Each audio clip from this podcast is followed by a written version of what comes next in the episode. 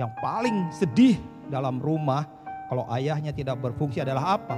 Anak-anak kehilangan rasa hormat dalam hatinya. Kalau anak-anak kehilangan rasa hormat dalam hatinya, apa yang terjadi? Dia nggak bisa hormati siapa pun. Ujungnya siapa pun yang kehilangan rasa hormat dalam hatinya, ujungnya dia jadi pemberontak di mana pun dia berada.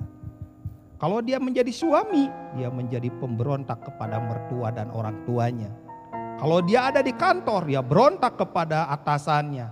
Kalau dia jadi gembala, gembala pemberontak. Kalau dia jadi istri, dia jadi pemberontak, siapa pun. Dan yang paling ngeri, kalau kehilangan rasa hormat dalam hati, gara-gara ayah yang yang tidak berfungsi, si anak-anak ini gak bisa masuk dalam level yang lebih tinggi di hadapan Tuhan. Tuhan gak suka dengan pemberontak.